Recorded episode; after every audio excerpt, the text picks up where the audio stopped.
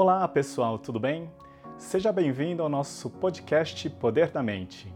Bom, primeiramente, feliz ano novo a todos vocês. Que seja um ano repleto de muita colheita, de muita fartura, de muita abundância de fatos positivos para todos vocês e suas famílias. E para a gente começar o ano bem, é importante a gente definir o que realmente a gente quer realizar, quais são as conquistas, o que você deseja para esse ano, ou no mínimo, o que você quer comemorar no fim do ano das suas conquistas. Então, para hoje, eu gostaria de trazer aqui uma técnica do coaching para a gente definir uma meta ou objetivo e descrevê-la de forma mais clara e objetiva, para que você realmente tenha condições de criar um plano de ação para você cumprir tudo aquilo que você deseja, ou conquistar, ou alcançar tudo aquilo que você deseja. Então, a técnica que nós utilizamos se chama Meta SMART. O que significa SMART? SMART é uma palavra em inglês que em português significa esperta, inteligente, ou seja, meta esperta, meta inteligente, uma forma inteligente de você definir e descrever aquilo que você quer alcançar. Só que SMART também é um acrônimo de 5 critérios que definem esse método. Eu vou explicar cada um desses 5 critérios. E o primeiro critério, o S do SMART significa specific, ou seja, específico. Uma meta ela tem que ser específica, porque se você fala assim, esse ano eu quero perder peso.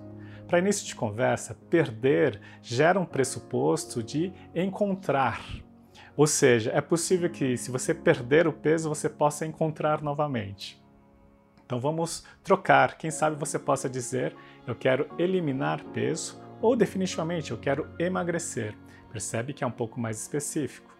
Por outro lado, se a pessoa fala assim, eu quero aprender inglês esse ano. Aprender é uma coisa, mas aprender para quê? Para falar, para compreender alguém falando, que especificamente? Percebe que você pode ser mais específico nisso, porque aprender por aprender, ela pode ser muito genérica. Mas se você disser, eu quero aprender para falar fluentemente, é diferente, ele é mais específico, concorda? Eu quero liquidar as minhas dívidas. Quais dívidas? A dívida do cartão, a dívida do banco, quais dívidas você quer liquidar? Então, percebe que é importante você ser mais específico na definição e na descrição dessa meta ou desse objetivo, para que você possa ter mais clareza de como você vai cumprir isso. O segundo critério é o M do SMART, significa measurable, ou seja, mensurável. Toda meta ou objetivo, ela tem que ser mensurável para, no mínimo, entendermos se a gente está progredindo para alcançar essa meta ou se a gente conseguiu alcançar essa meta ou objetivo. Então, se você fala assim, eu quero emagrecer, quantos quilos especificamente você quer emagrecer? Então, eu quero emagrecer 10 quilos, 20 quilos. Você percebe que eu consigo medir isso, certo? Eu quero, por exemplo, começar a ler livros. Bom, para início de conversa, começar, então eu posso começar a ler vários livros, eu leio as primeiras páginas e abandono. Isso é uma coisa, mas concluir a leitura de livro é outra coisa, mais específico. E quantos livros você quer ler? Então, eu quero ler 10 livros. Tá, é mensurável, só que você quer ler 10 livros, em que frequência você quer? Você consegue medir um pouco mais isso. Eu quero aprender a falar inglês, para isso você vai utilizar um professor particular ou você vai se inscrever, matricular numa escola de idioma estrangeiro. Então, dependendo de como você quer fazer isso, defina talvez algo que você possa medir. Então, eu quero estudar 2 horas por dia, 3 vezes por semana. Então, percebe que eu consigo mensurar essa atividade. A terceira regra, o terceiro critério do SMART é o A, de attainable ou alcançável. Será que essa meta é alcançável? Por exemplo, se eu falar assim, eu quero liquidar todas as minhas dívidas, tá? A renda que você tem hoje e o que você consegue poupar te permite liquidar ela por completo? Ou você vai ter que abrir mão de coisas, você vai realmente abrir mão de coisas para poupar mais e liquidar essas dívidas? Então, ela é alcançável?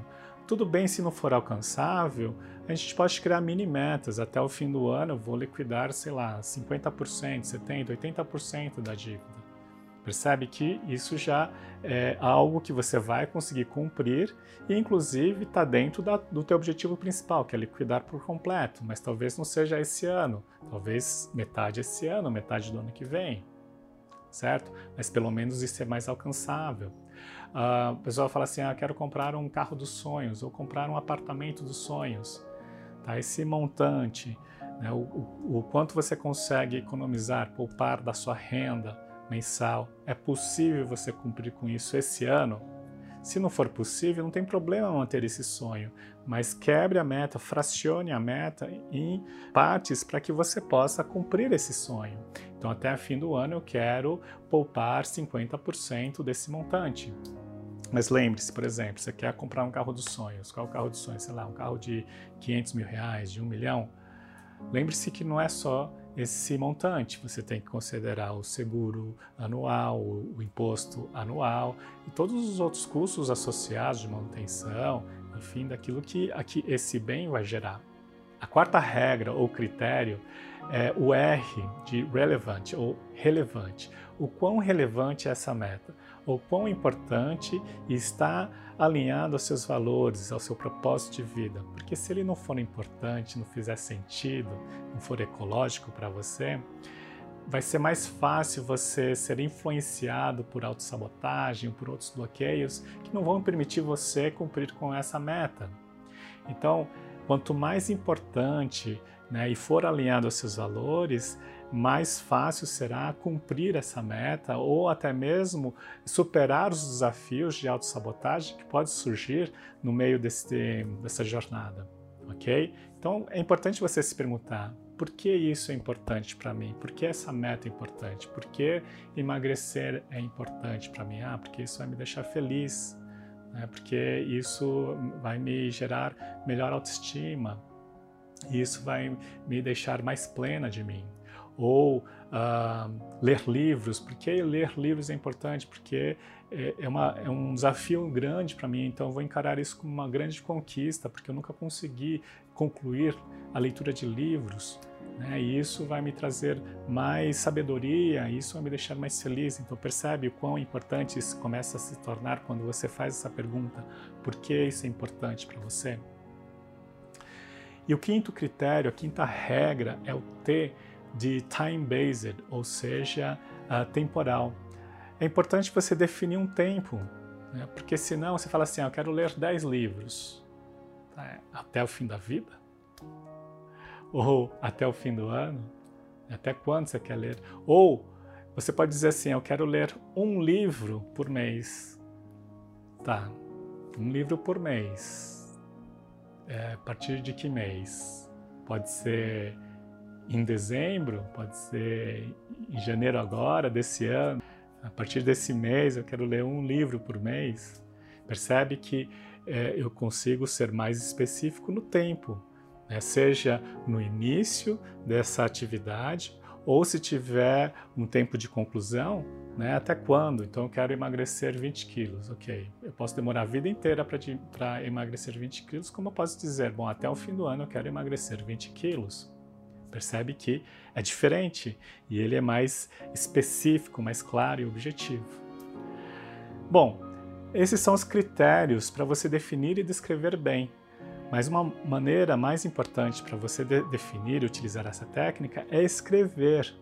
Escrever vai estimular, inclusive, o cognitivo. Então escreva lá, por mais que seja algo que você não pratica mais, mas escreva lá e coloque, pendure, né, em algum lugar onde você veja todo dia o que você quer concluir, ok? Para que isso realmente faça parte do seu dia a dia, você pratique no dia a dia e você conquiste aquilo que você tanto deseja e merece, certo?